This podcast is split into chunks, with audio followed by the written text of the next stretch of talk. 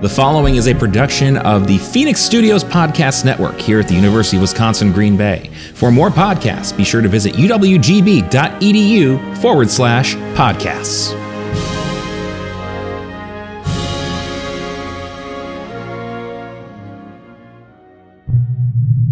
This is serious, serious, Serious. fun.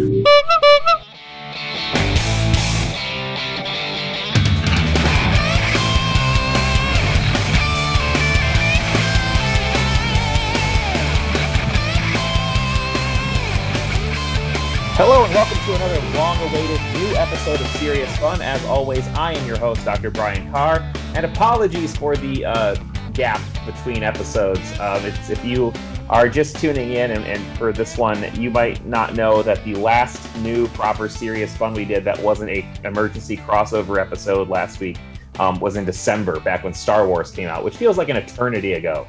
Uh, it's it, it has been so long, just so long since we were arguing about Rise of Skywalker, and part of me wants to go back. A small part.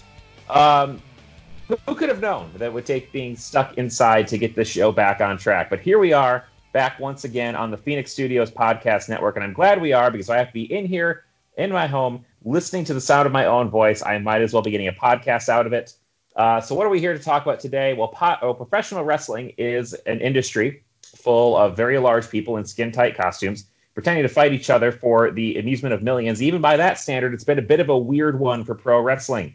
The COVID 19 pandemic has led to a cessation of mass gatherings of people, having a tremendous impact on sports and live entertainment events around the world. So, naturally, it's having an impact on the business that is both sport and live entertainment event as major wrestling companies like All Elite Wrestling and World Wrestling Entertainment struggle to figure out how to fulfill contractual programming obligations in front of empty arenas.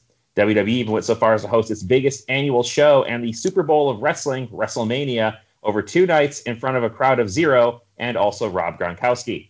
So I'm glad to be back in general, but especially in this in light of this, because my guest this week is Dr. Carrie Lynn Reinhard, Associate Professor in Communication Arts and Sciences at Dominican University and President of the Pro Wrestling Studies Association. She's here to help us make sense of this particular moment in wrestling history and why it matters. Carrie Lynn, welcome.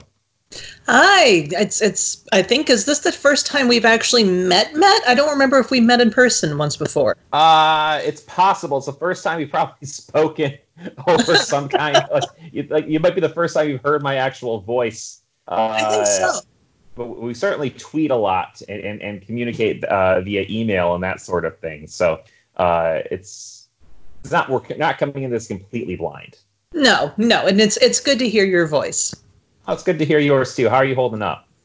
Pretty good. Um, I've got Animal Crossing to keep me occupied, which has been really Sure. good. so that on top of everything else, it's it's been helping to you know keep you level and not minding being unable to do stuff.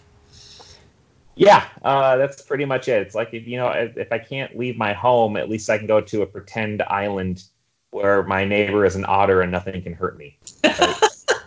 Exactly. Except for the wasp. The wasp will get you like Oh. immediately. Those tarantulas too. I hate those things. So I've been able to catch wasp. I don't know if have you been able to like uh, catch a wasp? Yes, I, um, Okay, I learned that, and I learned how to catch the tarantula. I haven't gotten to the tarantula yet. I, I mean, the, every time I've been able to try to catch one, they somehow get past my net and, and uh, sting me and, and kill me. Um, well, and so like they just sort of like knock you back to your house. I assume it's someone that uh, someone just drags you back there. Like maybe it's Tom Nook. Like I can't have you know a dead body out here on the beach. That's bad for business. I'm going to put him back in his front yard. Um, but uh, I don't know how you get there. But when you, well, the first time you catch the wasp, though, you're like, I'm, you, it's pretty good. Like you feel pretty good about yourself. It's Well, I will say the first time I caught the tarantula, because before then those things were terrifying me. Mhm. But now, now that I know you can sneak up on them when you're holding the net, so you just Mhm. slowly move towards them, that seems to work fine. yeah, that will help a lot. The, the sneaking thing uh, is sort of a game changer. That, but Animal Crossing in general doesn't teach you how to do that. In fact, they don't teach you how to do much of anything. No. Um, for a game that's very user friendly and cute, that does not tell you how to play it. which I actually kind of like in, in some regards. And yeah, it's for someone who's completely new to it. I'm glad I have people who have played it before. Yeah, it definitely helps. Uh, this is my second one. Um, and I find myself having to still go on Twitter and just be like, I don't know how to do this. Please, somebody tell me. You know, even though Google is right there, I just I, I like the human touch. What can I say? uh, so we can talk about Animal Crossing for a while but uh, we are here for other reasons. But we can always come back to Animal Crossing later. Uh, we're here to talk about pro wrestling, and uh, Dr. Reinhard, you are yourself the president of the Pro Wrestling Studies Association. Uh, and that in itself, I think, is an interesting story. But uh, the first thing I like to do whenever I have a guest on for the first time is I like to ask them a question that I learned pretty early on in my undergrad career from one of my professors uh, who was a reporter who would always ask the question, you know, tell us the blank story. Like, tell us the story of how you got here, who you are, that sort of thing. So I always like to start off with that. So tell us the Dr. Carrie Lynn Reinhard story. What got you here? What made you become the president of the PWSA? So it's interesting. Um, I never watched professional wrestling when I was younger. It wasn't something my family was into. I think the guys in high school that I played D and D with were into it, but mm-hmm. it just looked stupid to me. And basically, from then until more recently, I never really gave it much thought. Um, I, I had those ideas about it being, you know, sexist and racist and all those negative things. So I never really paid it any attention. And it turns out that my partner had the completely opposite experience because he grew up with professional wrestling. His his grandmother, I guess, was a huge fan. At one point, she was so into a match that she was not only gripping the arms of the chair, but she ripped the arms off of the chair. Is how much she was into a match. Oh, wow. Yeah, and um, he he didn't really watch it when when we started getting together and everything. But when we moved to Chicago, he started his master's program and then he started talking with some people there about professional wrestling and about how the concept of um, hyper reality and the sim- simulation the simulacra and all these mm-hmm. postmodern ideas apply to it and that got me interested um, also at the same time is when i saw mick foley showing up on the daily show mm-hmm. and I was really impressed by how intelligent he was, how compassionate he was. He just completely blew away these stereotypes and preconceived notions I had about professional wrestlers. So I started looking into him and his what he did. And then I also found on I think it was Ion TV, WWE main event was airing yep. on Wednesday yep. nights. And Chris was away at at grad school and his program, so I'm like, oh, I got, I want to see about watching. I want to see what this is all about, and that was big. And around the same time is also when NXT really got started, and it was really NXT that got me into the program. I mean, we got it through Hulu, we got it the network as soon as we could. I fell in love with a number of wrestlers, and it was kind of the start then of the entire fandom. But as I was getting into the fandom and starting to think about how professional wrestling didn't fit in with those stereotypes in the past research, I started wondering well, why don't we have an organization or journal or some type of academic institution dedicated to studying this? And I put together a panel for a conference met a couple people there, started meeting some more people. And we decided at one point at a conference then, well, okay, well, let's do this. So in 2017, we started the work to launching what would become the Professional Wrestling Studies Association. And yeah, it, has been, well, almost three full years now because we launched the website in summer of 2017. And now we've just put out our first journal issue and we've just held our first academic symposium. Wow. Uh, the WrestlePosium. Yes. So That's, what, what that, actually that actually took a while to get the name because we were going through a lot of different iterations until we finally mm-hmm. just decided on that one. Well, it, and it lends itself well because you, you know WrestlePosium one, WrestlePosium 2 Mhm. WrestlePosium three. That one's going to be in the Silver Dome. Uh, What's left of it. Exactly. Um, but uh, yeah, okay. So that's so that's really really interesting, and uh, you know, and, and a lot of your work, of course, focuses on this, um, and that's a big part of uh, how I think we sort of connected. Um, oh, I, I think that was the origin of it. Uh, to be honest with you, I don't remember. Um, like time is kind of fleeting. It just like I don't know. Like I think today is Friday. I don't know. I can't be one hundred percent sure. Um, When I woke up this morning, I thought it was Saturday. I was very confused that it was Friday. like why isn't it Saturday? But I don't know. Every day is every day is every other day.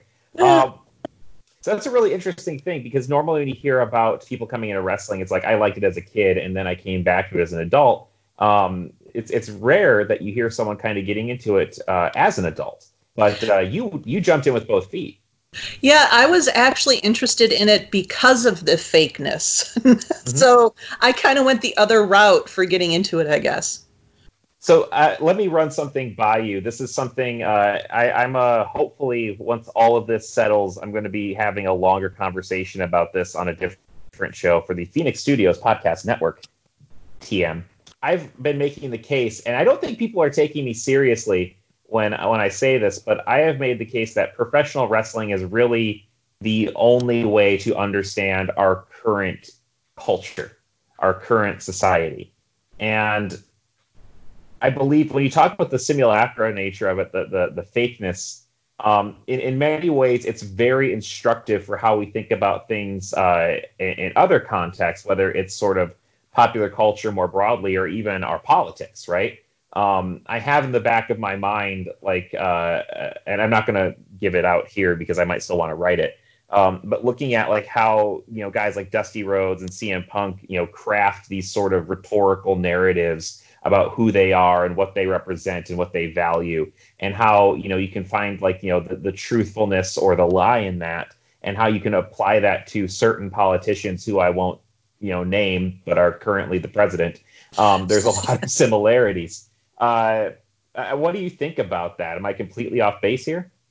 No, a lot of people are talking about that from scholars to fans to wrestling journalists as well. I mean, there's it's both kind of on the one hand very nice that Trump is president because this WWE Hall of Famer is essentially one of the reasons why I can say, hey, we need stuff like professional wrestling studies right now. We need mm-hmm. to be able to understand what this thing is because of who is in charge.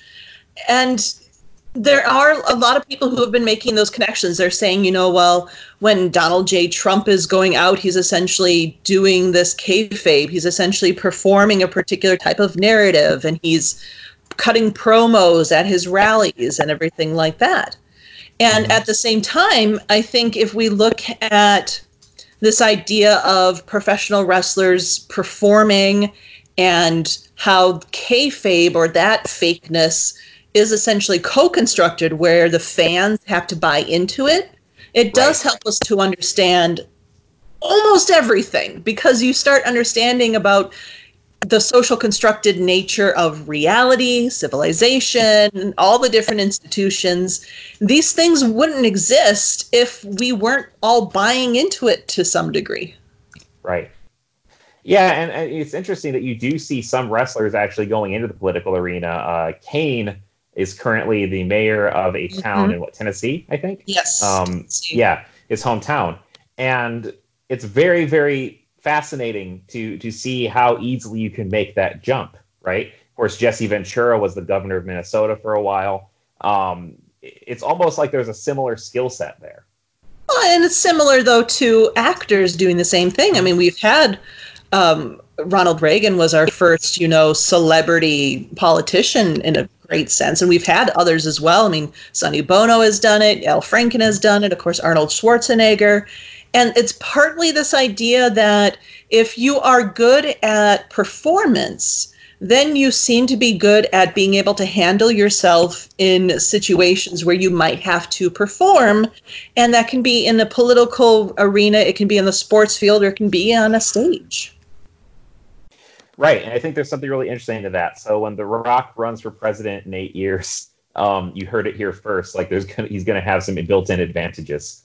Um, Yes, and I think uh, if you want another interesting way to look at it, look at the movie Idiocracy, Hmm. because in that movie the president was a wrestler. uh, so, kind of building off of that, uh, so much of wrestling, and, and I've been trying to explain this to people because I have just decided at this point in my career that you know what, I've got tenure. I'm just going to like be out with it. I am a pro wrestling fan, um, and so like I don't have to hide this anymore. Uh, people are, are at this point pretty much used to what, to my whole degree of nonsense. And so I try to explain it to people like what is the appeal of it? Why does it why is it interesting? And one thing I found kind of resonates is when you describe it as this sort of live stage performance, right? Um, Mhm. It's theater, but it's theater built on this sort of call and response, you know, where the fans are reacting to things happening in the ring, they're reacting to catchphrases, they're reacting to, to near pinfalls, they're reacting like to things like, okay, we know there are certain spots that have to happen, right? So if the good guy chops the bad guy, we go, yay! If the No, bad no, guy no, chops the other, yeah. You have to go woo. Well, no, but but in some cases it, they also do the thing now. I guess more it's more for punches. I should I should correct Yes. myself. You know, you punch the bad guy, yay! The bad guy punches back, boo! And as they go back and forth, the, the the chant speeds up to keep up with it. That's a really specific sort of thing. It feeds on that crowd energy, and you know, it's kind of one thing to see like you know the the the promos where the where WWE will talk about like, oh, we couldn't do this without the fans, but in a very real way they couldn't, right? And yet they're in a position where now they have to. And it's not the first time we've had matches that are done in front of basically nobody, right? The kind of knock on a lot of wrestlers who came up through the indie scenes that they wrestled in front of high school gyms in, front of nobody, um, which is, you know, there's truth to that. But rarely is it in front of absolutely nobody, right? Other than a few other wrestlers and maybe essential stage crew. How does this change the dynamic? And which wrestlers have you noticed have adapted to this well? And it is interesting. I mean, if if we do think about like a theater pl- like your play like you're talking about which and there are a lot of performance studies folks who also study professional wrestling for that reason. I mean, you can have a play without an audience, at least in, in how we think of theater in more of a Western civilization sense. Because again, you can also read a play. A play can be written down and you can just read it and it's just you. And you don't even have the actors or anything. But Mhm. with professional wrestling, that doesn't work because there you you could, I guess, if you wanted to, write out a match move for move, spot for spot, but it wouldn't at all be the same, and it it would be a weird read for one thing. So you then think about okay, well, what is the role of the audience in all of this? And Mhm. in some regards, in some places, the audience is really important, especially when you are at those live events. Because I've been at live events where the audience was not engaging in the call and response and was, Mhm. you know, you just hear this buzzing sound all around you, but they're not really paying attention to the match. And it does feel like it's deflated. And you have wrestlers then who they will legit after the match essentially yell at the fans for not paying attention Mhm. and not being engaged. So it does really impact the the dynamic because a lot of wrestlers will also talk about how the match is kind of like this improv where you have to of course work with the other people in the match in order to you know get the move sets right and to not hurt one another but a lot of them are also improving with the audience and it's part of the fun then to see how the wrestler responds to the audience and how the audience responds to the wrestler, where it can even completely change how the match was supposed to go based on how the audience is responding. Really good wrestlers can do that type of improv with their partners and then with the audience as well. So when you don't have the audience, it does it does change the dynamics. And i have um i have a couple friends who've been really focusing and talking about this lately. Um, chris majetsky is one of them. And he is talking about how, like the more recent WWE matches, feel more cinematic, but how when they have more of a cinematic feel, they don't feel like professional wrestling anymore. And so a number of us are starting to even think about well, what is professional wrestling? Like, how do we define it? Is it only occurring when you have people in a ring and the ring is surrounded by an audience? Or can professional wrestling be thought of as having like different subgenres or, or, or having different approaches to it? And that's a interesting conversation that's going on right now. Yeah, it is very interesting, especially since I've seen some of that kind of uh, idea. Is that you know I signed on to like I'm a wrestling fan. I want to see wrestling. I don't like the pre-taped stuff. Um, for me personally, uh, I, and I think part of it is so I watched all of WrestleMania, um, which doesn't sound like a big undertaking, but it's a long show. If you have, yeah. you've never watched WrestleMania, um, it's it, the last few, and this one included, have been somewhere in the neighborhood of like seven plus hours long they used to do it all in one day, um, presumably because of the fact they're doing it in front of an empty audience. They figured they couldn't do seven hours straight of that. Um, so now it was two nights, which I think honestly it should be going forward. But um, the thing that stuck out for me is we had some very good matches. I mean, no, you know, not a patch on anybody who was in that ring. Like it is. I actually said uh, uh, in kind of like private channels, like this. Honestly, anybody who goes out and does this in front of nobody deserves a medal. Like this is tough to do. Um, but the stuff that stuck with me were the pre-taped things, were the uh, uh, the boneyard match between mm-hmm. the Undertaker and AJ Styles, which is basically just two two grown men pretending to fight in a graveyard.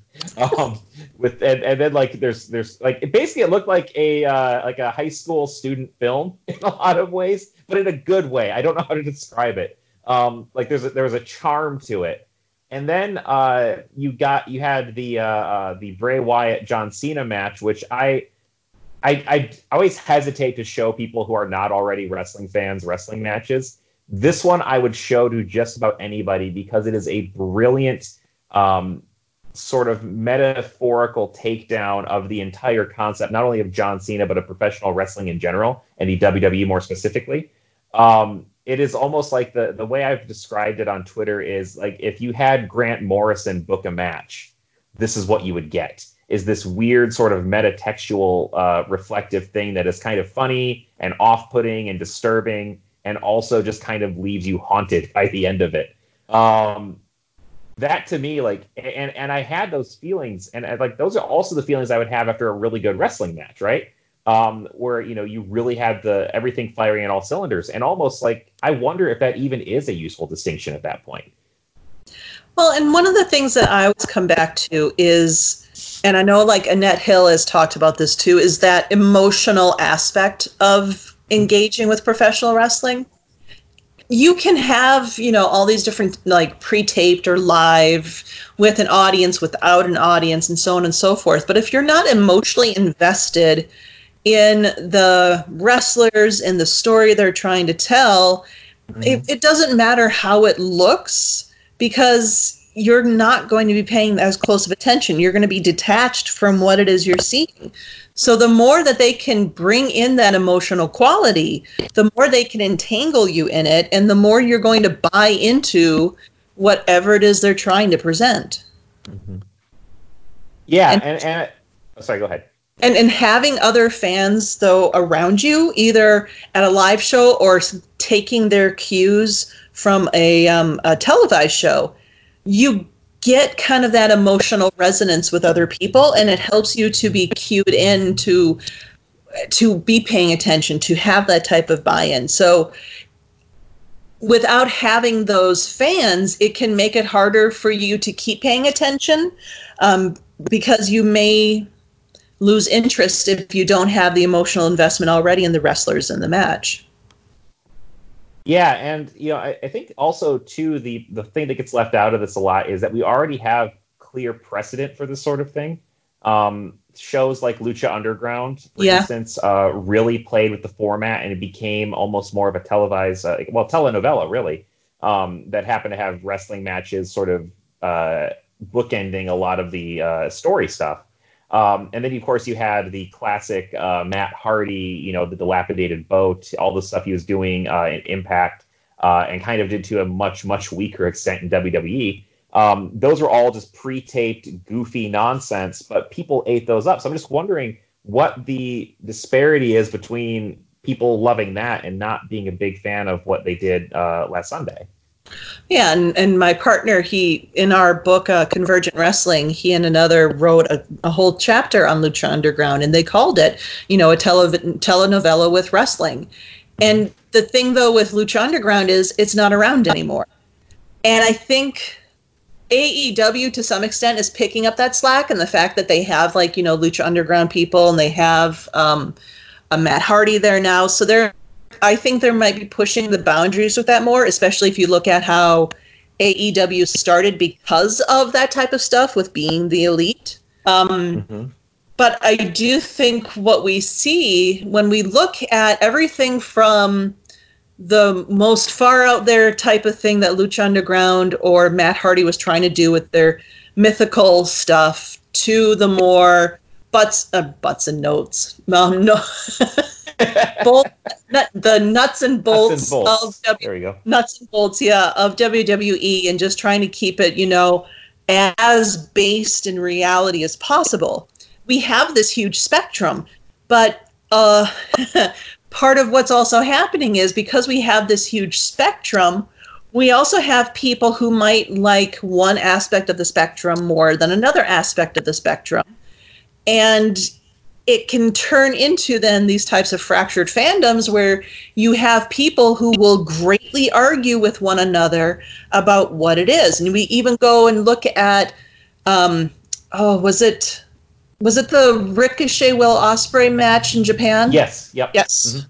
and how that one you know really started to indicate that there was this huge fracture between people who wanted what looks like more you know just rough um, hitting, you know, more more of a physicality of just like more of what like actual wrestling is versus the people who like things that are more high flying and gymnastic and, and those types of movements.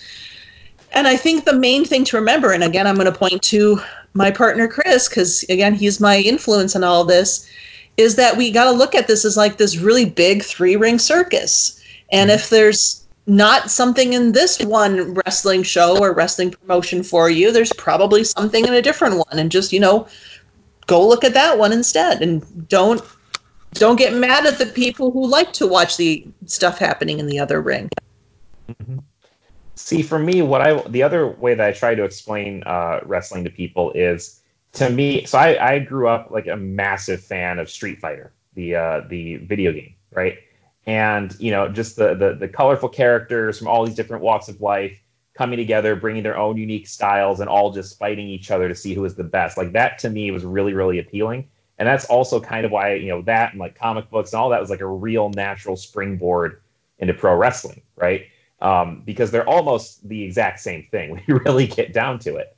Uh, so I, I, I don't know like maybe that is also part of it like what kind of guides you in or the experience you have with it when you first see it might also kind of have an impact on that. I think so. And I, I think, like, be, again, because I didn't grow up with any of it, but I did grow up with, you know, comic books and superheroes and all of those as well. I have an easier time buying into all of that. And I like to think of what I'm seeing in the ring more like if, if somehow I was able to see Jackie Chan and other martial artists do all of their things live mm-hmm. in front of me. Right. That to me, the the fact that yeah, it, so what if it's predetermined and and you know they're calling their moves and whatnot? I mean, martial art movies are all predetermined and they're calling their moves, but we still can you know be in awe of what people can do with their bodies and with their wills and that's where i'm really fascinated is the mm-hmm. sense of what people can accomplish when they really work hard because i've never been able to even fathom having the type of mindset that gets you ready to do something like professional wrestling. The idea of even taking a fake fall scares me, and I would I would mm-hmm. hate doing that because I know what it's like to really fall.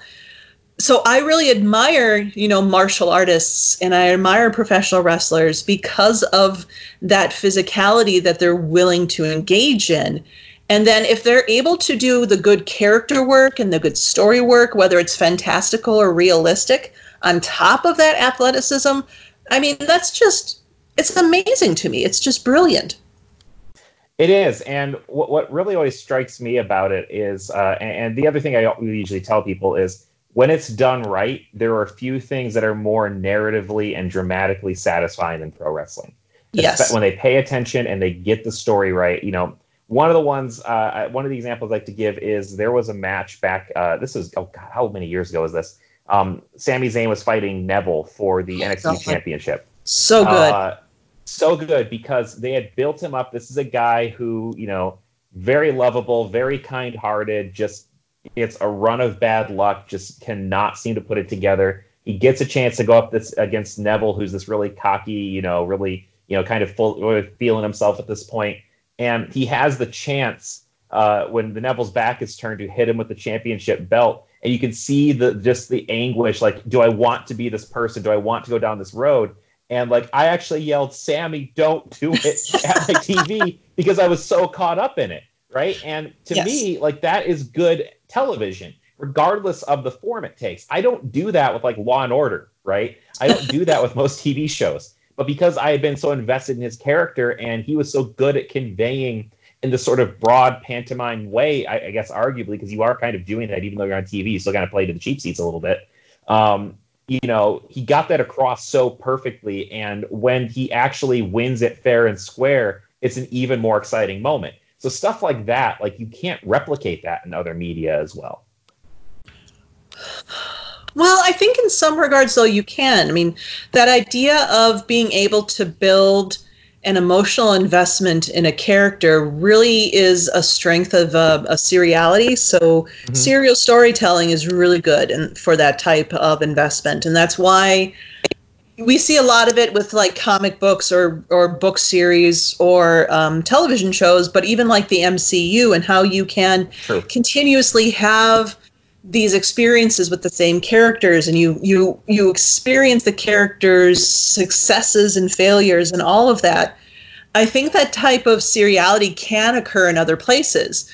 But when you add to it the knowledge that these are people who are putting their bodies their lives their livelihoods on the line because any one little miscalculation and you break your neck Mm-hmm. that type of, of risk and i mean um, so my favorite right now is the uh, johnny gargano tommaso ciampa storyline Yes, you tweet about this a lot. yes i do Uh, because you're, you're a big I'm, fan. I'm really invested and i'm doing research in it but they just had um, one of those empty arena matches and i was invested in it even without the audience there because they were doing things to their bodies that I know is not good. Mhm. And yeah, a lot of that might be faked and you know camera work and so on and so forth so you don't it doesn't really look as bad as it is.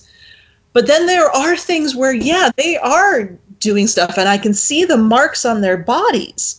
And when I see that, it just kind of intensifies that emotional re- engagement that I have with the characters that they're also doing because not only do I care about their characters, I care about the people too who are Right. doing all of this to make their characters as engaging as possible. I'm thinking of this week's AEW where Britt Baker broke her nose in the Oh ring. my God. Yes, and that was so much blood. gushing blood. My wife's like, "Why aren't they stopping this?"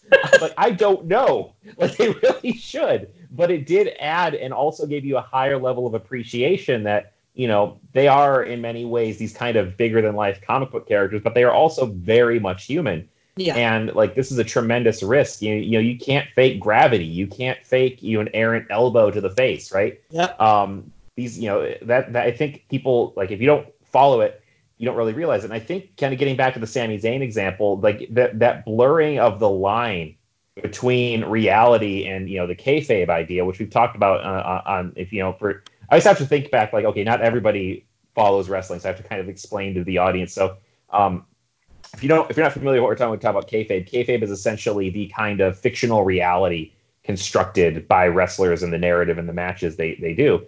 Um, and that blurring of the line between the reality and the kayfabe is really what makes it so effective, right? So when a guy like Sami Zayn, like you know, this might be his last shot because, quite frankly, it might be his last shot, right? You know, this is a guy. He's one of those guys that has never really broken through in a big way. He's not the typical WWE guy. Daniel Bryan did a very similar story in WrestleMania 30, where he was the guy that everybody loved, all the fans were behind, but he was just a little tiny guy. Uh, you know, the, he is not the sort of you know, and and they sort of played on that expectation. Like WWE doesn't like little guys, right? They want the big, tall, athletic, handsome guys that you know played football or can go on and open a movie or something like that.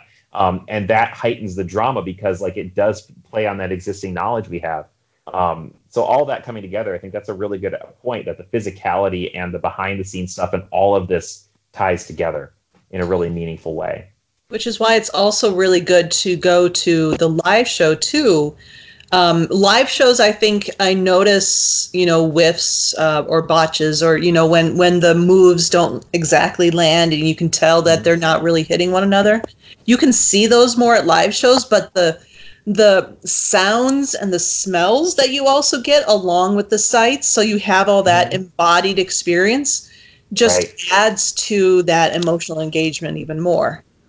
Yeah, I remember uh, we went to go see SmackDown a couple years back, and uh, um, I believe Kane came out, and the, the they were still doing the pyro back then. So when mm. his fire goes off, you could feel it in the back of your neck, and like it was just a really kind of cool like thing, uh, you know, to just sort of add to that sense of presence. Mm-hmm. Exactly. And also, uh, one of my other favorite things is watching wrestlers roll out of the ring when they cut to commercial and just sort of scurry to the back so nobody can see them. I love the little runs they do to try to avoid being seen. it's hilarious. Like, there's nothing like it. I, I, strongly recommend everybody just try to get out to see a, a live wrestling show at one point during your life. It's worth it. It is, and especially if you also are interested in more of the indie scene too. I mean, I was able to meet Tommaso Ciampa and Johnny Gargano before they became as big as they are now. So mm-hmm. you it's nice being able to have interactions. I mean, I've, I've had great interactions with like Colt Cabana and um, Sami Callihan, Zack Sabre Jr. I mean, Pentagon Jr. and Phoenix are just wonderful in person. So it's it's great to also have that type of of connection as well, which is very hard to do with other like athletes or celebrities. Mm-hmm. Yeah, and one thing I've noticed, and, and, we're getting a little far off field here, but I think it's all very much relevant. You know, is that wrestlers in general tend to be a little bit more open about that kind of stuff. Like it, it's it's hard to get you know like go to an NBA game and get LeBron to take a selfie with you, right? But yeah. every time I've gone to one of these shows, you'll see like you know wrestlers run over, get a quick picture with a kid or something like that um, or and then like you know uh, I I met I've uh, I've met Mick Foley and like I told the story. I don't know if I told it on the on, on this podcast or not but like um, when we interviewed him for my college radio show he was he had just gotten off a flight from London all the way to Grand Rapids Michigan I think and then drove all the way up to Mount Pleasant Michigan. So that's got to be like a day's worth of travel and still sat and talked with us for like half an hour. Just these two idiots who were just like starstruck. You know he probably gets this all the time but he was the kindest man so there's just something kind of cool about that. Maybe because a lot of these guys were just kind of big fans and big nerds themselves getting into it. I don't know if that adds to it, but uh, yeah, I it's just something so. I have noticed. I, I think there ha- is some great work that has to be done uh, looking at professional wrestlers as fans because a lot of them, yeah, they especially nowadays, the young ones, mm-hmm. they grew up with all of this, and so they have such an appreciation for it and for them, the fans of it. And I also think, though, there may be something about the status as the independent contractor and mm-hmm. that sense of constantly having to sell yourself in order mm-hmm. to work. And I think that that might be a part of it too. It's it's almost like you always have to be on, and that that kind of goes in that idea of kayfabe though too, because with kayfabe, at least traditionally, there was that sense that you always had to be in character if you were out in public. So. Mm-hmm there are the stories of wrestlers who were injured, you know, not legit injured, but their character was injured, so they had to go out in public as if they were actually injured, that type of thing. And I think that idea of kayfabe and that always on idea really applies to our modern lives now, especially with how we are basically creating our own personal brands and we have to always be selling ourselves on social media and and all of that idea how we have to be constantly on no Mm-hmm. matter if we're out physically somewhere or if we're online Right. Yeah, and that's a and that's a really interesting thing that again, um, you know, it- it's not uncommon. Certainly, you could see parallels to that in like the music industry and that kind of thing. But Mhm. um, but in wrestling, I don't know, especially the schedules they keep. Even if you're not uh, working full time for like a WWE or something like that, which is a pretty demanding travel schedule in and of itself. But you know, if you're an independent wrestler, you're on the road constantly, just getting bookings here and there, um, and still having the energy to do that. Like that is a demanding profession. exactly Uh, so speaking of uh, kayfabe and all that, one of the things uh, that I was I was curious about is if there anybody in particular. You know, we're obviously in kind of a new normal in a lot of things right now, and wrestling is no exception.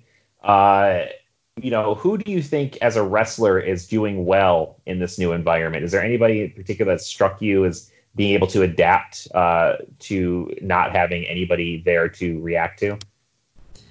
i don't know if, if i can think of like partic- matt hardy chris is Mhm. chris is here and he's saying matt hardy and i think matt hardy is actually pretty good with that i think jericho as well because chris, chris jericho's whole thing was the reason aew doesn't have any crowds right now is because he's banned them all from the stadium Which is from the hilarious. which is it is amazing that ability to to spin it that way. So I, am going to be honest with you. I think Chris Jericho is probably the greatest of all time. I'm just going to put that out there. Like he is just hilariously good at everything. Chris Chris is uh, vigorously agreeing with you right now, and yeah. So I do think, and I think that idea of I mean, someone like Matt Hardy having you know the pre-tape stuff. He has more of that type of performance ability, so he doesn't need to feed off of a crowd. Even though when we saw him live, he was definitely feeding off of the crowd. Um, so it will be interesting to see what happens when the AEW crowds come back. I'm also thinking MJF to an extent Mhm. as well, Oh, just just because of how good his online stuff is too. Mhm. Um, and see, that's the other thing is I've been watching a lot of the AEW stuff. I haven't watched as much of the WWE reactions and their empty Mhm. arena stuff just because I've heard how sad it is because AEW has been doing a very smart thing where they actually bring out the other wrestlers to essentially be that crowd around the Right. ring. And that's really smart because you still have your your proxy there that helps you to understand how to relate to what's going on in the ring. Plus you get to mm-hmm. see more of your favorite wrestlers and then the wrestlers in the ring can interact with those outside of the ring. I thought that was really great. But the last couple NXTs I've watched where they had no one except the people in the ring, it was just so quiet. Mhm. And I didn't really pay much attention to ev- even the ch- big Ciampa Gargano one that was supposedly ended the feud. There were times when I just was like losing attention. So I don't know exactly how well the WWE folks are doing in relationship to all of this. I think AEW has been handling it better. But it will if if this keeps dragging on, I imagine God, I hope at some point I hope they actually stop physically wrestling wrestling for a while. They can they can go online and play video games and do it as esport for a while and I think that would be Mhm. fine. But at some point we have to have them model you know don't engage with people it's, Right. it's not essential Right, and that is kind of the irony of it. And i'm honestly surprised. Like, I get the build up to WrestleMania. Um, that is still a show you have to put on. Totally understand that, even though you, I, I mean, I, I guess you don't have to do it, honestly. But um, I see from there, from like the business side of it, they have to have something. Okay, um, and, and certainly from the, uh, you know, a lot of wrestlers get paid more for that show, so they still have to do something uh, for them. But um, yeah, as someone who has watched a lot of it, uh, I will tell you they are not doing it well. Um, Like uh, it shows a lot that like uh, many of the wrestlers are still going through their kind of uh, you know this at this point I will turn to the crowd and mug right. Mhm. Um, at this point, I will call for a reaction. Uh, and a lot of that is just ingrained because there is a formula to the way they do it. Um, and, and, and honestly, it's kind of hard to break that. So I'm not, I don't mean to cast aspersions because again, I think this is tremendously difficult to do even under the like optimal circumstances. Um, but it is a disconcerting effect at times. Um, there, I have been a few instances. I think the Miz has done some funny stuff um, where he has like asked people to like tell him he's wrong if he says something. And Of course, there's nobody there. Uh, you know, so that kind of stuff is fun. Um, Steve Austin. I don't know if you saw the clip of Steve Austin um, coming and doing his uh, 316 day and you know asking the crowd to tell him hell yeah and that sort of thing. Um, and then going to the crowd and it's just an empty, silent shot. Uh, they actually play that up to almost be the sort of surrealist kind of like it was compared a lot to the Eric Andre show. And uh, I think has that exact same energy of this very odd sort of thing. And I think Austin is savvy enough that was probably his intent. Um, it was still awkward, but at least it was intentionally awkward. Um, but yeah, it is fascinating to see because that was one of the questions I wanted to ask is how these two companies are doing it very differently. And I think you can even like boil it down to like the specific shots, right? Like the camera arrangement and the Yeah. angles they get. Um, and and the sort of production differences they uh, that they choose uh, to use to kind of like get around that problem of either not having crowds or having only minimal uh, staff on hand. Yeah, like I know AEW has been doing a smart thing where they, well, when they were first at I think Daily Center or someplace where it was actually a bigger venue, but they've moved to a smaller venue, so you have it all curtained off, so you don't actually have an area for a crowd. So it almost feels more like that type of backyard wrestling, and even in being the elite, they're starting to do actual just backyard wrestling and have just you know very small number of people there. Um, so yeah, they they have been very careful to not show the empty arena. But I'm also thinking about like that Ciampa Gargano one that they just had, where it was supposed to be, you know, it's this undisclosed location that Triple H picked so that they can just like beat the crap out of each other. And at one point, they go outside and they're wrestling on the top of the production truck. And I'm just looking, and there's this huge spotlight on the roof of mm-hmm. this building, pointed, you know, directly at the top of that truck. And and it's it's kind of like that took me out of the moment too, because you're really seeing the behind the scenes in a way that I'm not really certain they wanted to show. And if if unless you're you're making a point to do that, like the Steve Austin bit, it just feels like you're not really taking account of the situation. And if you're not Right. taking account of the situation and and you know the affordances and constraints and and, and adapting to the Mhm. situation, I don't need to see the the same old same old. That should just Right. come back at another point. This is maybe a chance to innovate. And Yeah. yeah. and that's I think that's where wrestling's been most interesting is when it has innovated in in this light, right? Um, Yeah. Or, or when the action is in such a way, like the thing AEW does that's really really smart is not only uh you know not only are they positioning the camera like you know uh I I think you saw WWE do this pretty quickly thereafter is pointing the camera at the ramp. Yeah. You're not as drawn to the negative space uh, on the sides, um, but also just keeping the energy and like the uh, uh, the style of the match up. It almost feels like you are like like you said that back re- backyard wrestling feel, but also like you're just hanging out with your wrestling pals watching Yes. the fight. And Yes. that and, and we were going back and forth on Twitter about this actually. Um, that I felt like almost kind of like it was almost intimate, I guess. Like I felt it wasn't me watching this awkward thing. It's like, hey, a bunch of us got together, we're all quarantined, let's have a wrestling show. Um, you know, and, and that to me is that really says something about the the approach they're taking, but also just as a fan, like I like that feeling. That's a good feeling. Well, and, and think about it this way if you do the pre tape type matches, that means you can put the camera inside the ring and in places where you normally wouldn't be able to do.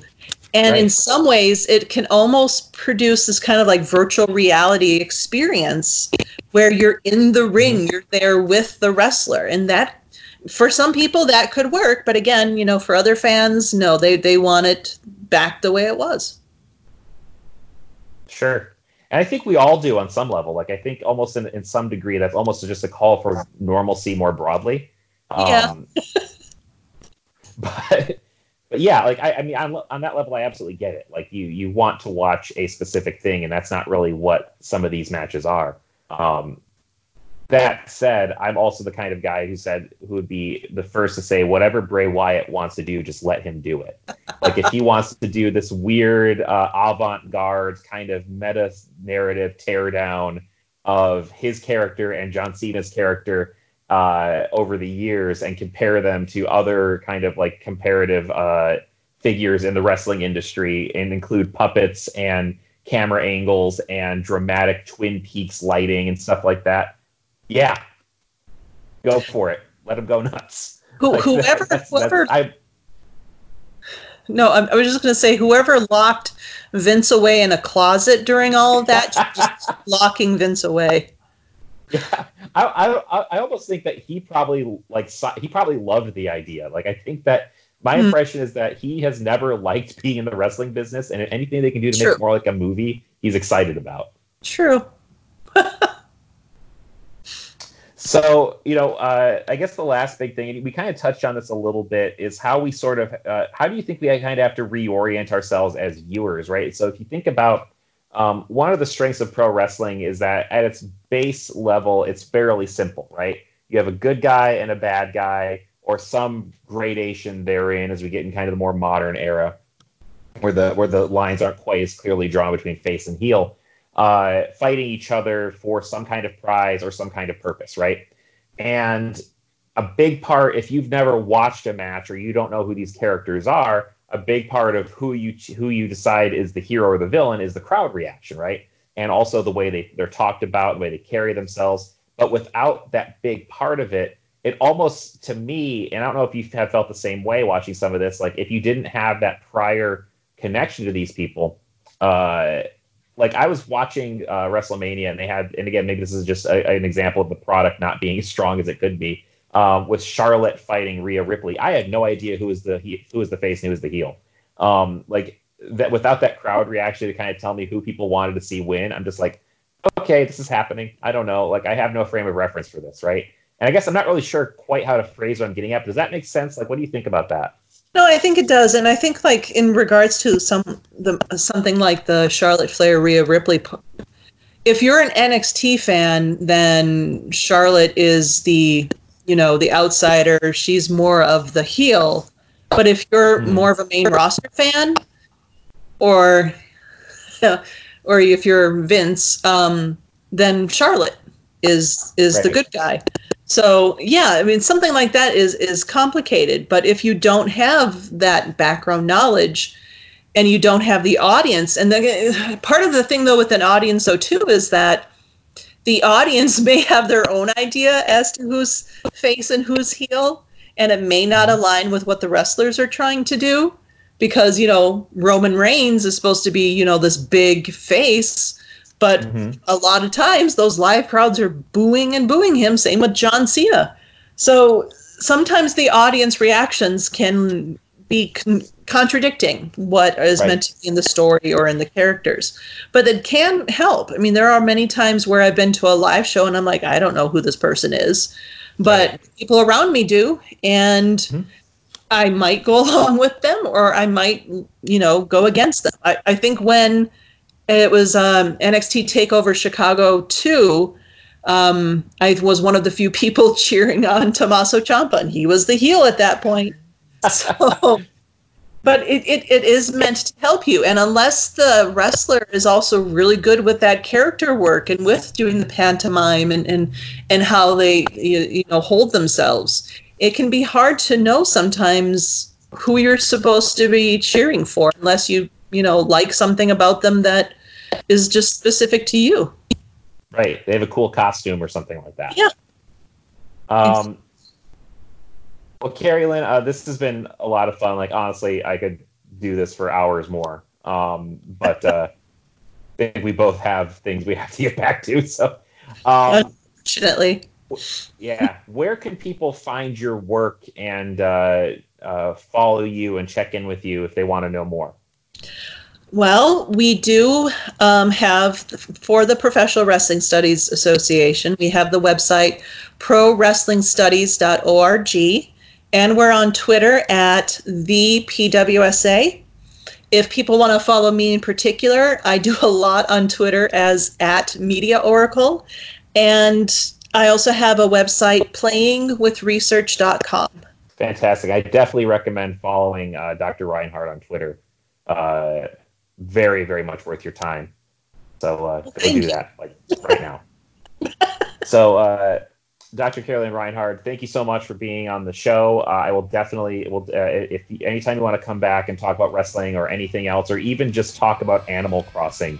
Uh, by all means, you are you are more than welcome. Thank you so much for being on Serious Fun. I had a lot of fun. Thank you, Brian.